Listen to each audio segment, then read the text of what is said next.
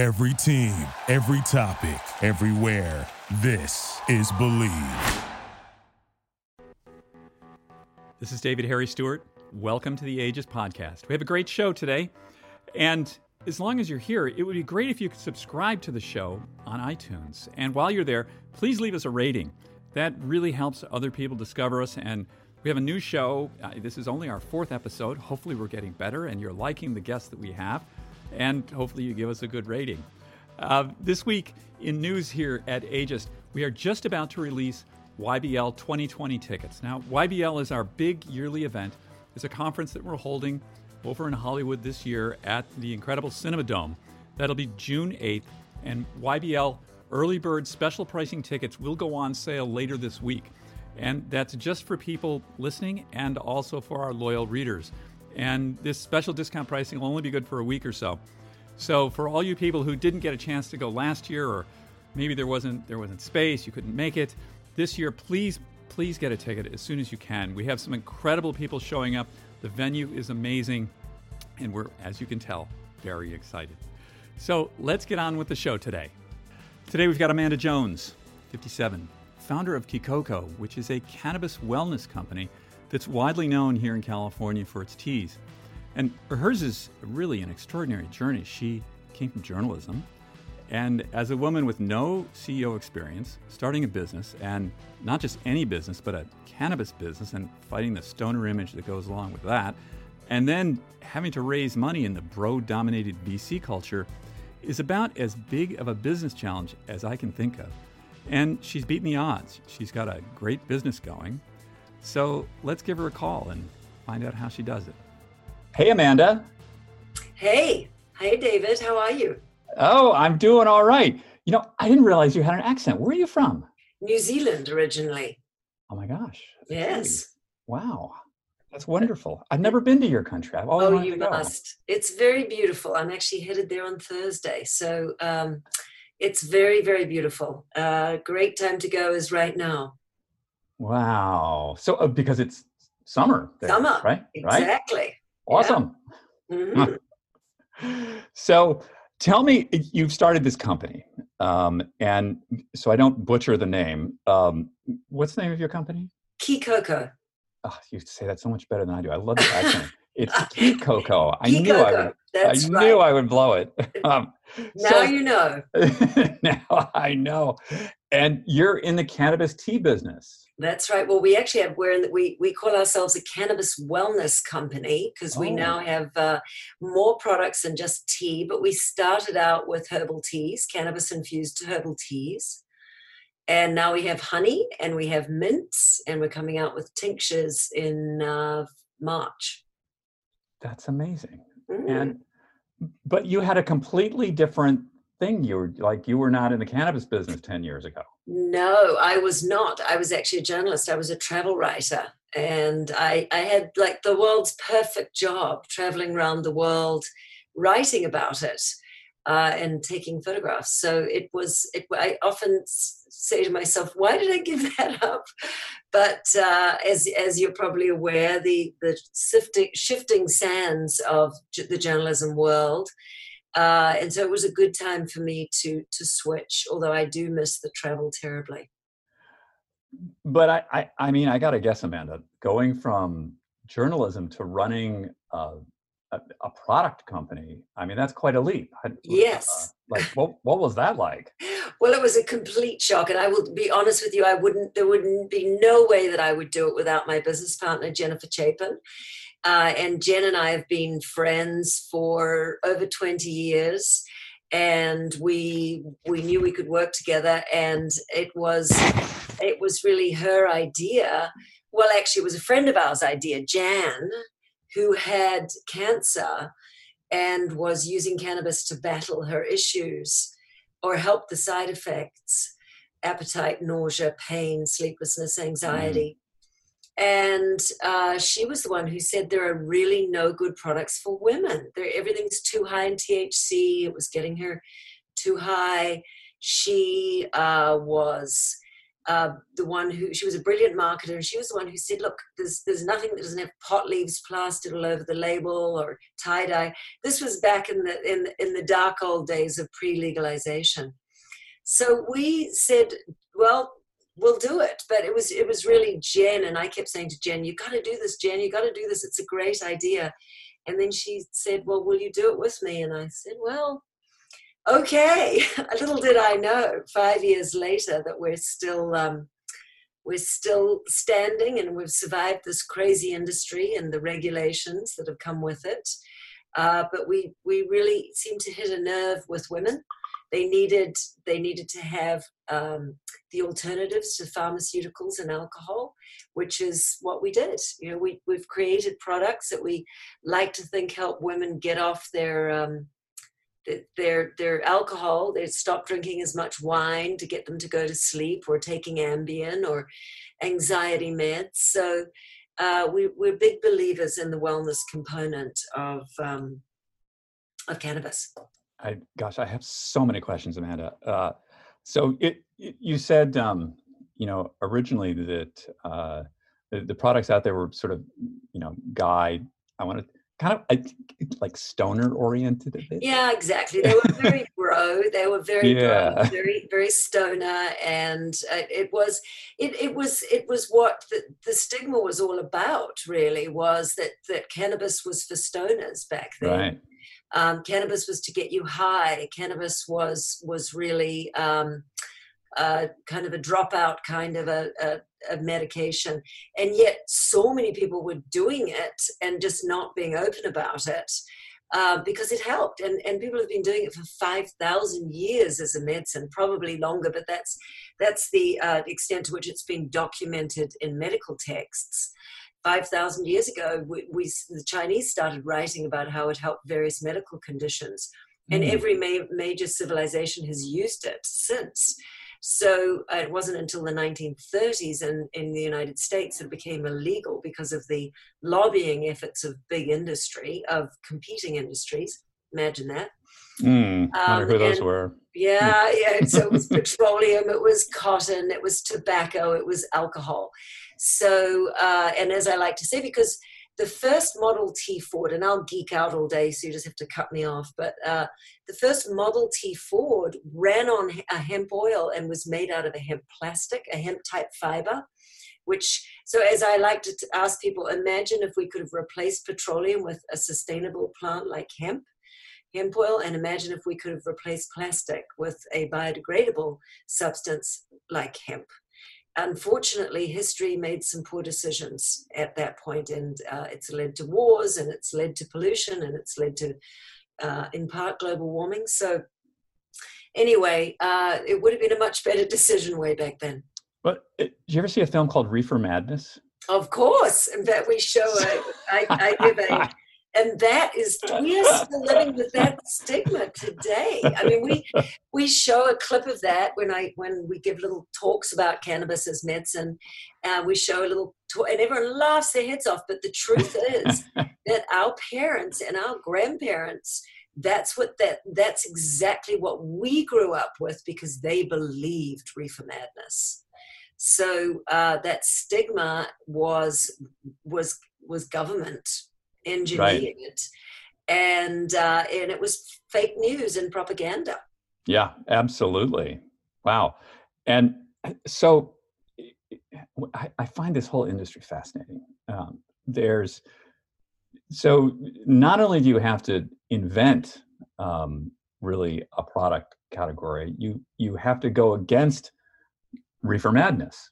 Uh, so like what's the strategy there? How do you how do you do that? It's education education. It's it's really about first of all we went out saying we're going to make products for women and we're going to make them we're going to make some that will get you high and some that won't mm. um, or some that will just take the edge off. And so when we first went in so we first went into dispensaries with our products kind of anticipating that there'd be a 10 milligram a dose legal limit coming in.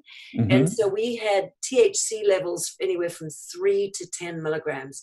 And at that time, we were told we'd be laughed out of dispensaries with those low THC because those were the crazy days of you know thousand milligram, five hundred milligram cookies. Oh my God, high yeah. for days. Yeah, really, truly. Yeah, I mean, right. checking into the hospital, crazy train kind of stuff. Yeah.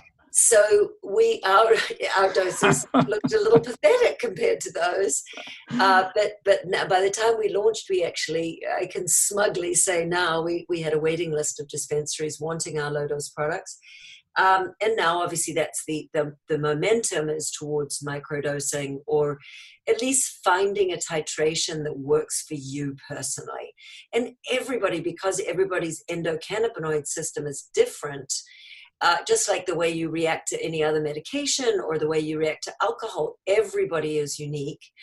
And so you have to find your dose. And so we just tell people start really low. We now have mints that only have one milligram of THC in them. Now, most people will not feel that. They will not feel altered from that at all. But there are other people that will. So very few, but there are some people who, who, who feel a half a milligram. So we're we're saying people should be able to find their own dose because it does help. And then that we mix that with CBD so that you get this anxiolytic, the anti-anxiety effect, or you get focus from it, or a little bit of creativity. It, it enables you to to drown out the the noise of the chatter in your brain and focus. So we're coming out with those low dose products with other, mixing them with other adaptogens like L-theanine and vitamins, vitamin B, uh, six and twelve.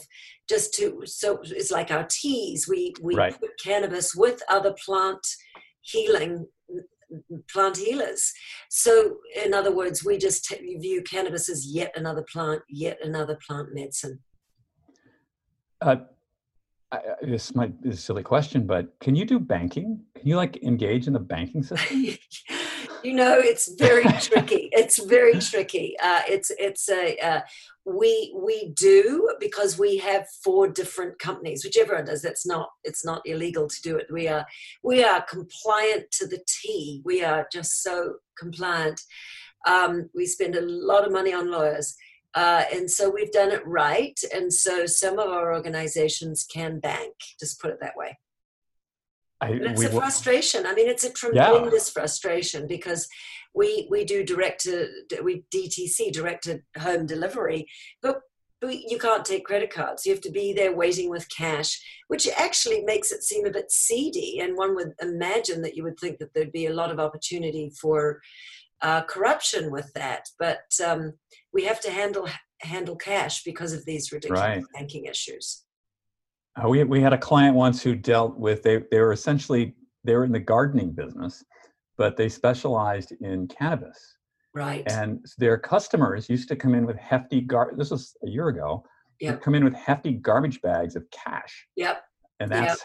Yep. Yeah. I just thought, wow, that's yeah, it's, interesting. It, yeah, it's our delivery partner that has to deal with that cash. But so, mm. so I guess we're relatively lucky. But yeah, it, it, it's not easy. I mean, I have to say that um, we're very we're very vocal about the fact that the the state government has has made some errors with this industry, and to to really illustrate that, um, and these numbers are roundabout and rounding down uh, the legal industry, cannabis industry in California, will make is slated to make three billion dollars this year, whereas wow. the illegal trade is slated to make eight billion. Ah, so, yeah, you can imagine um, that we're trying. That that doesn't help the legal industry. So uh, we're all trying to persuade the state to do things a little differently. Wow. Um, so I, have read you do these things called high tea parties. Mm-hmm. Yeah. So I love the name. Paint me a picture. What is a high tea? What does this look like? Well, we started these just to really say thank you for all our for, for, to all our friends who tasted tea along the way and gotten not high at all or overly high uh, as beta testers for us. And so we decided we were going to invoke a modern twist on the 1950s, 60s tea, you know, women's. Well, actually, it's throughout history. Tea Party. One of the things we also loved is that back in the days of, of the suffragette movement, when women were trying to gain the right to vote, they would get the only place that they could safely and politely gather as women together were in tea houses. Really? Or, or yes, or having because they needed chaperones, or they were not. That was just not the done thing. Wait, uh, what? What year is this? Oh, this is in the late 1800s. So in and Wow. so in England, it started in England in the late 1800s, and then moved to the United States. Same thing. And actually, next year is the 100th anniversary of women gaining the right to vote in the United States. The U.S. was pretty late, actually, to gain to give women the right to vote. But uh, they would gather and foment change um, their political aspirations together over tea in tea rooms. So we kind of wanted to bring that back, and so we started doing these wonderful tea parties where we'd dress in 1950s dresses and and then serve cannabis to people, and it was so fun. Hats we had, uh, uh, we have a whole collection of vintage teacups and vintage hats, and and then we'd give a 101 education. So back to your earlier point, this is how we actually uh, started to help people drop the stigma against cannabis was educating them on the scientific facts of why cannabis is, should be considered a medicine and why it can help you. Mm. So that was the whole that was the, the the start of it. And then they were just so popular that they they started just booming. Now, of course, we can't go. Jen and I are too busy and we can't go to them all, but um, uh, we now recommend people do their own because they are so fun. It's just a wild thing to, to women come together. You know, they're all very polite. You get a room full of, say, 20 or 30 women or even 10. And if they don't know each other very well, there's polite, nice chat. And then you, they drink the tea, and we have we always have bud tenders there who who or consultants who actually talk to the ladies and make sure they don't overdose themselves or talk them through which tea they should have. Um, and sometimes we'll just give them a half a cup of tea if they're nervous. And uh, and then about half an hour later you just see this tangible change of the energy in the room. And women are having these wonderfully deep discussions. They're connecting on a much more intelligent level, both from a heart level and an intellectual one. And they just, um, it's, it's a delight to see. And it is all fac- facilitated by relatively low dose cannabis. Uh, well, it, you know, as someone who, um, you know, went to college in the 70s, Yeah. um, I recall cannabis parties that were quite different. yes. yes. Indeed. I do too. the big, long, huge bong in the corner. yes, and the yeah, the trails coming out of my fingers. Yes. right, right, exactly right. So, so it's uh, it's a it's a different world out there, and um, not that you have to have tea parties, but they're a fun thing to do.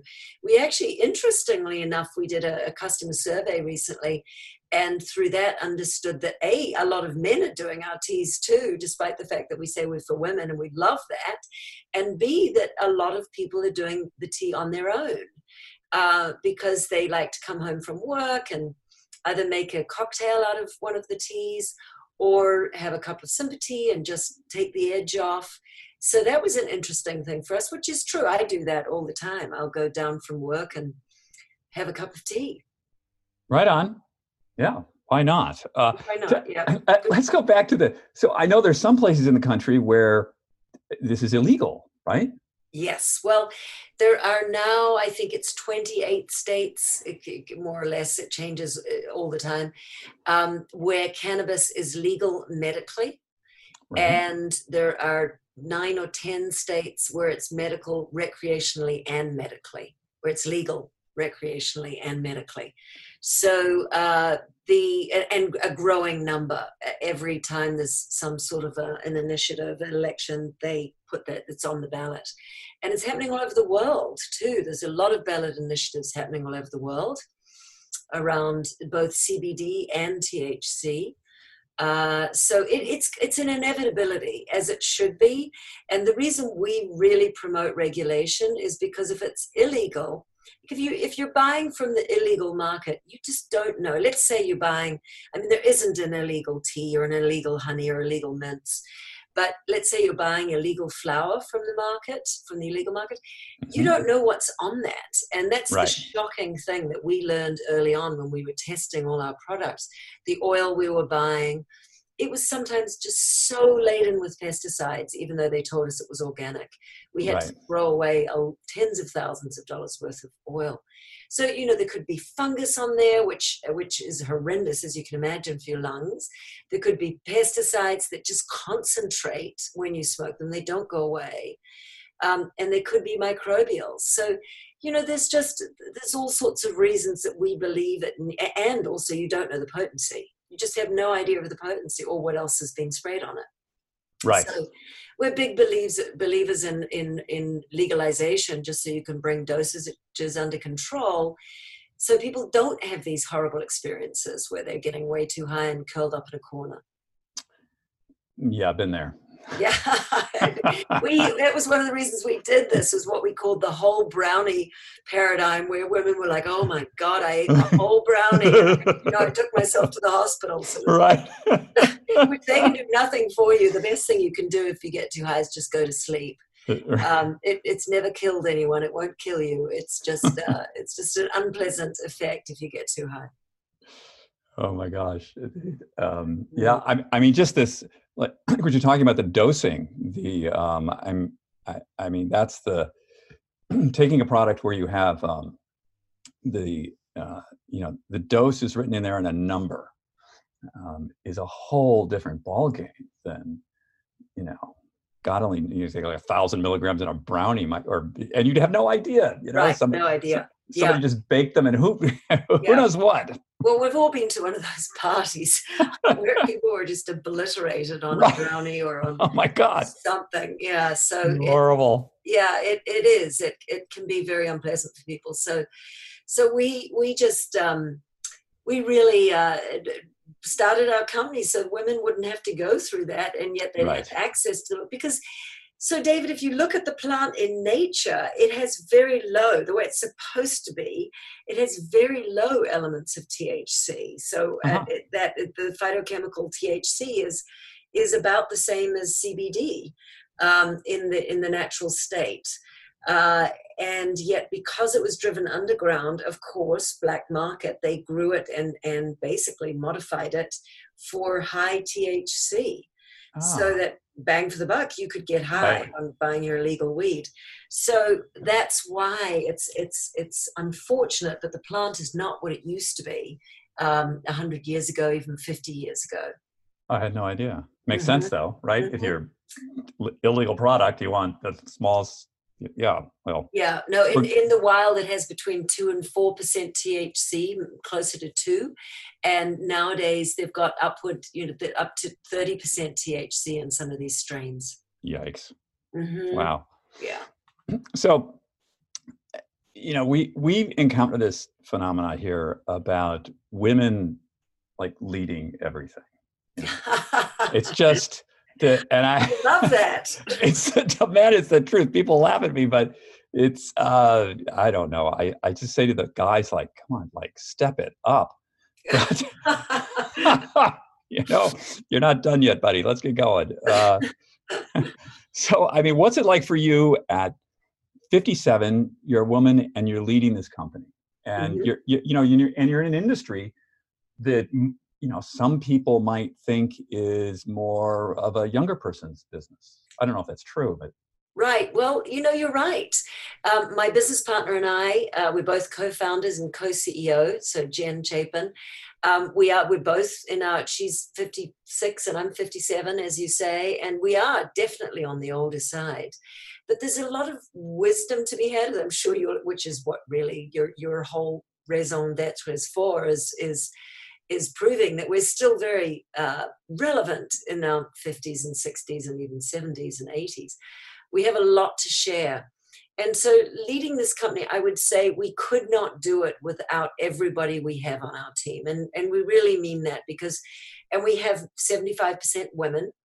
Mhm. Um, our leadership team is all women. Uh, and so that's unusual to begin with. Um, and so we are trying to help the movement women rising. I mean, I'm sure you're aware that only I, have heard two statistics, but it's they're both abysmal. At between 2.2 and 3 percent of venture capital money goes to women-founded companies, uh, and that's really shocking. That's really shocking, and and we experienced that. We've raised 14 million dollars to date, and it was hard. It was very very hard. Uh, and I swear that had we had men in the room with us and as co-founders, it would have been a lot easier. Um, and there is just no way that, that men can possibly say that women are 98% or 97% worse at running a business because the stats say otherwise. Um, it has been, I, I wouldn't say people have excluded us because of our age. Sometimes you go to these, these cannabis conferences and, and we are on the older side, but we do have quite a few millennials on staff. Um, so often we send them uh, so our chief growth officer really she she attends most of the conferences and she's in her early 30s and she's just a fabulous young woman who is is just a natural born leader uh, and so we surround ourselves with incredibly talented people uh, who in the tasks that they have at kikoko uh, know a lot more than we do. And so we've been very fortunate there. I think where jen and i bring and this is something i'm sure you find with everybody you speak to david is the beautiful thing about being older is that every experience in your life both bad and good lead has led you here and and has added to your purpose and your wisdom and your ability to decision make cleverly um, I don't know that I'm articulating that very well, but I think everything I've done in, in my life, and I've had a, you know, multiple different career paths, and I'm using every single one of them now. And it's a delight. It's really a delight. Even those that seem tangential, like journalism, is very, very handy every single day.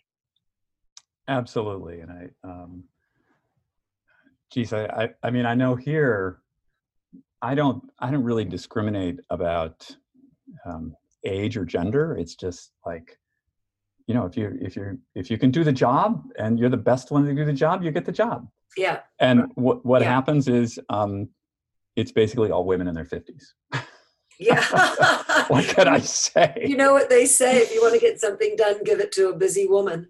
Yeah, I mean, uh, yeah, I, people, they, uh, you know, they they ask me about that, and it's like, well, um, if you showed me a guy who could do this as well, I would hire them. Or if you showed me somebody who was in their 20s and could do this, that would be great, but they can't. So um, that's you know that's why we do what we do.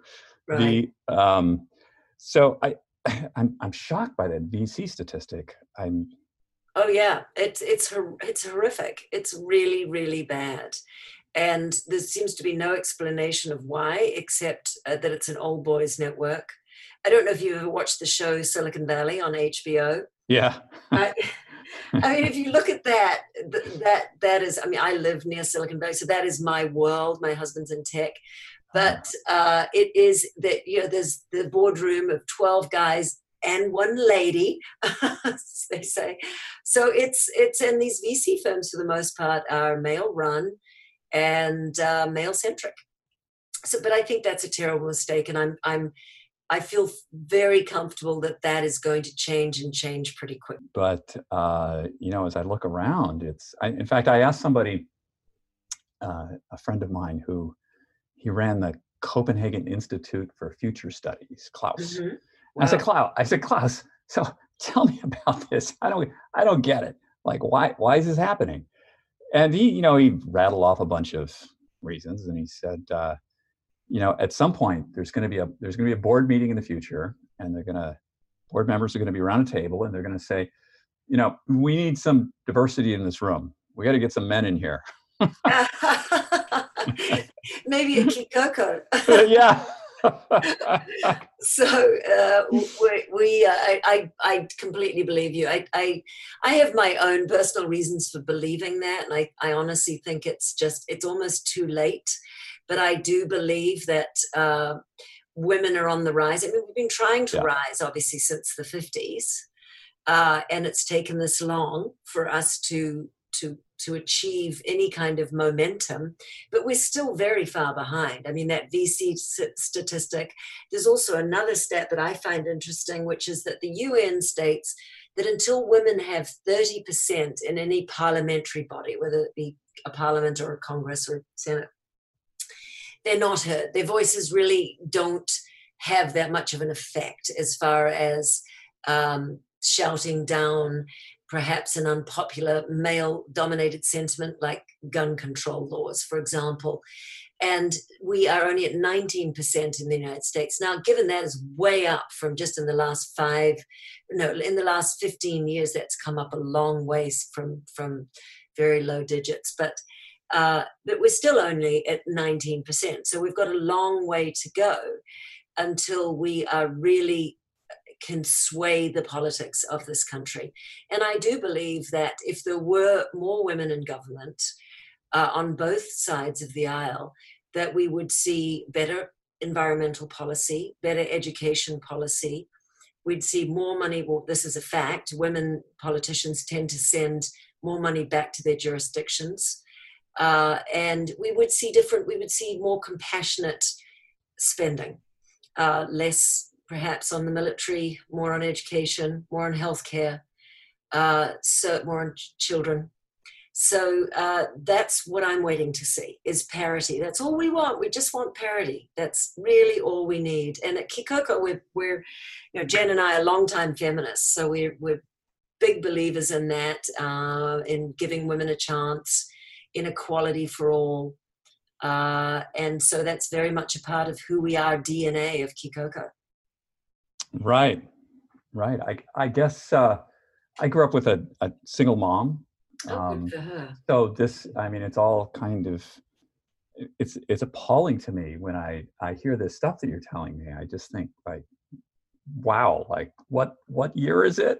Oh, you you would be shocked. Uh, you would totally be shocked. Um, the I, I had you know as a journalist I was pretty solo and I was traveling a lot in other countries. So I hadn't really entered the corporate world I hadn't entered the corporate world in the United States. And I really was shocked when I was at some of these early meetings.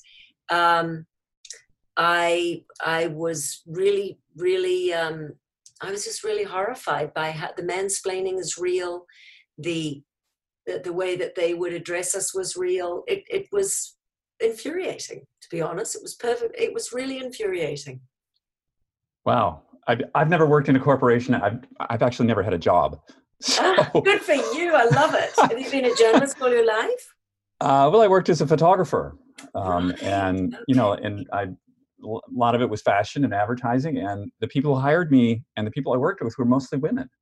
So the, the art directors, creative directors, they're right. women. Yeah. The, the models, the in that world, models get paid like 50 times. The, the women get paid 50 times what the guys do. Yeah. Um, the women are the editors. Uh, so I, yeah, the whole that whole corporate thing of like I I've heard about mansplaining, and it's it's almost like I just think like, really? Mm. oh yeah, trust me, it exists, and it's staggering when you first witness it. It's absolutely staggering, and uh, that that has to change. It just has to change. Uh, unfortunately, I do think that it's going to take the old guard to shuffle on over and let the new guard in before massive changes will take place. Yeah, well, I what I'm hearing, women graduate at higher rates uh, yes. from college. They're yep. Um, yep. they're attending at higher rates. Higher rates. Uh, yep. You know, in, in, places like India, my I may get this wrong, but I think that there are more women in STEM programs than men now. Huh, interesting. I didn't know that. I'm going to look that up. That's fascinating. It doesn't surprise me. Um, they've done, India's done an amazing job of teaching STEM to everybody from a very early age. Hence, they're so technologically uh, ahead of us. So, uh, do you see? I'm, I'm guessing if you look into your crystal ball, you look forward. So, at some point, um, my guess is there'll be full legalization across the states. In, in Canada, is it are fully legal in Canada? Yes, yes, that that is right. is fully legal. Yeah. Yeah. uh, and I th- I want to say Mexico. Ur- Uruguay, Uruguay Yeah, Uruguay is is is illegal. Mexico is headed that way, not yet, as far as I know, unless something Hmm. happened recently. Um, but there are a lot of countries, uh, South American countries particularly, moving pretty quickly towards it. And do you ever see your business um, going direct to consumer, or will you always have to go through a dispensary? Oh no, we do do good direct to consumer. We do, but Oh. we ha- we have to. If you go to our website kikoko.com, yes. big plug here, K-I-K-O-K-O.com. You can buy directly and we deliver, we, but we can't deliver. We have to partner with a delivery partner and Ah. they, they're sort of just getting going. So they don't deliver everywhere, but if, if you're in LA, San Diego, Northern California, they, they do deliver. So a couple of times a week. Um, so you just have to be ready with your cash and there uh, and you can receive it at home. But yeah, if you go to our website, you can order right off our website. But I, I do see it getting easier. I see everything getting easier. Uh, the banking will get sorted out. Hopefully, the taxes will not be quite so onerous um, because people, you know, overnight with legalization, they had to pay about between 30 and 40 percent on taxes. Um, compared to what they were doing. So it that was a big shock for people, hence driving them to the black market. Uh, so I do hopefully see that becoming a little more sane. And I do see this becoming a worldwide industry, just like alcohol, but it's a hell of a lot better for you. I, I, I always I'm I'm from New York, and when I when I moved out here, it stunned me that I can I can walk into a CV, CVS and I can buy a half liter of vodka. Oh, Um, right. Right? You can't, you can't do that in New York? No, you have to go to a you have to go to a, a liquor store or Right. um, package Yeah. store sort of Yeah. thing. And I, you know, it's sort of it seems to me that the the restrictions uh, placed on this plant, um, you know, as opposed to the social damage it does, it's insane. Yeah. There's Oh, there's yeah. just n- no rationale for that. No, no. There's just a lot of fear and a lot of right wing thinking. And uh, it's it, here's the other thing the, the irony, the catch 22 situation here is that because it was illegal, they couldn't really do very good clinical research. Right. And now they say, well, there's no clinical evidence, which there is, by the way, because Israel's been doing it since the 90s, as has Germany been doing for a while, and Canada. So there is a lot of clinical evidence in a whole body of clinical trials coming out now to prove the efficacy. Um, and yet they, the, the, the politicians will say, well, there's no evidence, or the medical board will say there's no evidence. But there, there is plenty of evidence. It's just not coming out of the United States because we lost the chance to, to be leaders in that clinical research of cannabinoids. Well, the, the, the whole logic doesn't make any sense to me. Like if I drink, um, you know, a liter of vodka every day for the next year, um, there's a lot of clinical evidence about what's going to happen to me. Yes. Like, Yes. I'm probably not going to be alive. No, exactly. That would be a bad idea. Yeah. But if you smoked weed every day for the next year, um, or or or had a cup of our tea, you would be in better health. If you, Exactly. particularly if you had a cup of our tea, because we've got other healing things in there like turmeric and ginger and black peppercorn and or chamomile or, or these other plant medicines that that are tremendously good for the human body. So you'd be in better health if you did it every day for the next year. So it's utterly irrational. It, completely and utterly irrational. It completely and utterly. Cannabis, like alcohol kills, and forgive me if I get these stats wrong. It's been a while since I looked at them, but it's like 55,000 people a year die of alcohol. Opioid addiction is climbing, climbing, climbing, is now over 50,000 a year. People, I think it's closer to 70 now, thousand people a year dying from opioid uh, overdoses and and zero from cannabis zero unless you get so flamingly high that you jump off your roof. But uh, that's not that's not a direct effect of the of imbibing the the uh, cannabinoids. And in fact it's a neuroprotective anti-inflammatory it's an anxiolytic it's it's anti-spasmodic helps with seizures it helps with menstrual cramps. I mean all around it's it's uh, when done in the right doses it's tremendously good for you Well, let's hope people come to their senses here. I do too. I do too. We do too. Yeah. It, it, and I think you'll find it will because people have been doing this all over the world for so many years that uh, there has to be some, the government would be foolish to miss out on the tax revenue and Right. job creation. I mean, it creates a lot of jobs. Uh, yeah, absolutely. And it, um, I mean, I think that um, you know the United States learned quite a lesson when they uh, tried to make alcohol illegal, Yes. um, and Yep. then you know having cannabis illegal that caused a whole other set of issues. And Well, yep, a quarter of our prison population in in in filling up our jail, our taxpayer payer funded jails on cannabis non-violent cannabis charges, and a lot of them four hundred Really? still there. Oh yeah, yep. that's Yep. so mental to me. Oh yeah, it's it's insane the amount of money that we have spent fighting this plant medicine and incarcerating people is so ridiculous. And we still have in the United States four hundred thousand prisoners still in jail for uh, for still in prison for non-violent medical ca- for sorry non-violent cannabis charges. Wow. hmm Yes, it is ridiculous, and a disproportionate number of them are African Americans, as you can imagine. hmm So yeah, it's it's been a racist and highly unfortunate period of history in the United States. Well, hopefully we can move out of that dark age also. Yes, I think we are. The, you know, the Last Prisoner Project is fighting very hard to get all of those prisoners released.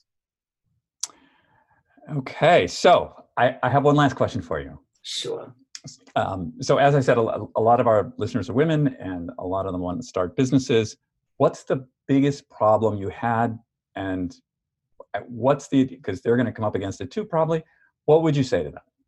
Well, I think it was if you take starting a business and times the difficulty by 10, that would be about right for starting a cannabis business in 2015. it was no one would touch us. I mean, we couldn't get good lawyers, we couldn't get accountants. We could, it was it was so difficult. So you wouldn't face that today. Um, I I think that the things that we came up against were just outright sexism. That raising money was very difficult. Uh, we went to women. We, we, some of our earliest investors. Well, we did a friends and family round, and they were women. Some of the biggest early investors were were women. So I really encourage women to hit up other women, and also women who can afford it to support other women because you know what? We're damn good at what we do. And there's no reason to think that we're, we're not as capable as a man. Uh, and in fact the statistics to prove that diversity does actually improve um, the the sales or the, the revenue of a company. So uh, i would say just be prepared. If you're a woman founded company to deal with that.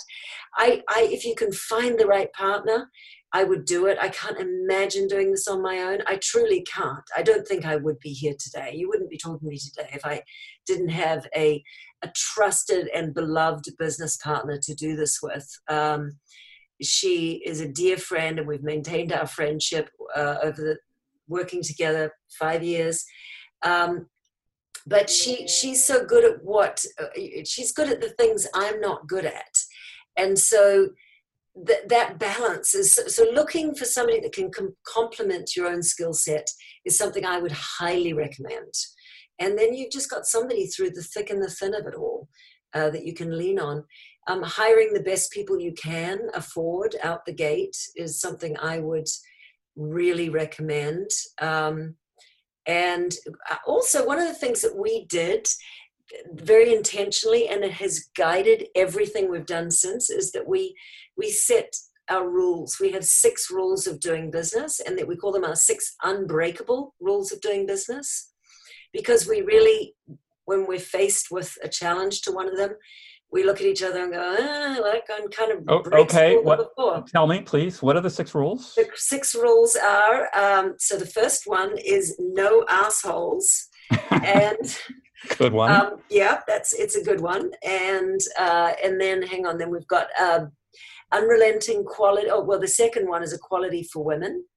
Mhm. Um, and and then we've got uh, hang on i'm actually looking them up because i should have these the equality for women is number two unrelenting quality is number three so if anything doesn't meet the best standards we won't use it and we won't do it even though it's more, way more expensive to do it um, generosity of spirit uh, meaning we really try and have a culture that is uh, not competitive that is not backbiting and that it's it's warmth and um, uh, supportive and trustworthy and tolerant. Uh, we we we really embrace um, diversity at Kikoko. Uh, number five is when it all goes horribly wrong, laugh. It's helped us at times because it will. yes, and number six is make an impact. So yeah. giving back. Um, and we're also making an impact with our packaging, which we're moving towards being 100% compostable or uh, recyclable or reusable. We're really moving towards that. Well done. Amanda, thank you so much for sharing your time with us today. You um, are so welcome. You you are just you are a power of example, and you're you're one of those ageist north stars that we look to for inspiration. Well, thank you, David. As a you, I really appreciate this. It's been fun chatting with you. Absolutely. Thanks for listening to the Ageist podcast this week. We'll be back next week with another great interview. Please stay in touch. Subscribe to our much loved newsletter at ageist.com or we're on social at We Are Ageist on Instagram, on Twitter, on Facebook. Or if email's your jam, please send us one at podcast at ageist.com. We'll get back to as many of you as we can. Until next week, this is David, and hey, a big shout out to Seize Apart for that awesome music in the background. Have a great week.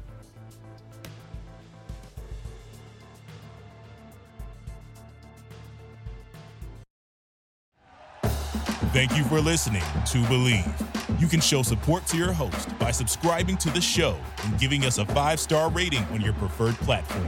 Check us out at Bleav.com and search for B L E A V on YouTube.